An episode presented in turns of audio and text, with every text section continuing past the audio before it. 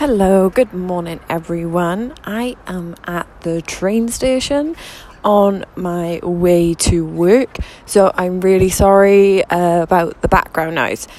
But yeah, so I'm kind of like just celebrating now that not only did I not gain any weight from, you know, uh, staying in hotels, I've actually lost five kilograms, and I'm probably in the I am actually in the best shape of my life.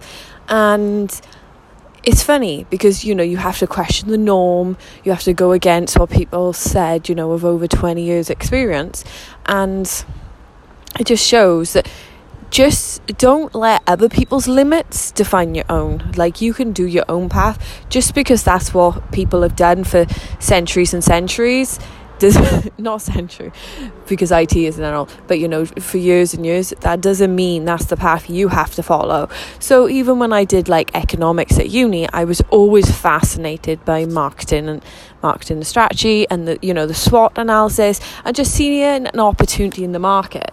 Um, so for me, I was like, no, I've chose this career. Why would I be bitter about it? What is there even to be bitter? It pays well. I get to stay in the Hiltons. I get free food. All I need to do is manage my mind on this, and clearly I have, and I use it to my utmost advantage. So not only do I love the consultant life, I vlog about it, I podcast about it, and every time that I have a massive obstacle at work, I use it as an opportunity to be like, okay, right, I'm not as senior as the other people, so now I can take a walk in their shoes, understand how difficult it is, and then, you know, in years to come when I create my own fitness and nutrition program, I can do it based on the different workloads I've had. So it's very tailored specific. And the best way, instead of arguing with people, is just by leading by example and just setting it. So I will not stand there and argue with someone over and over again. I'll be like, okay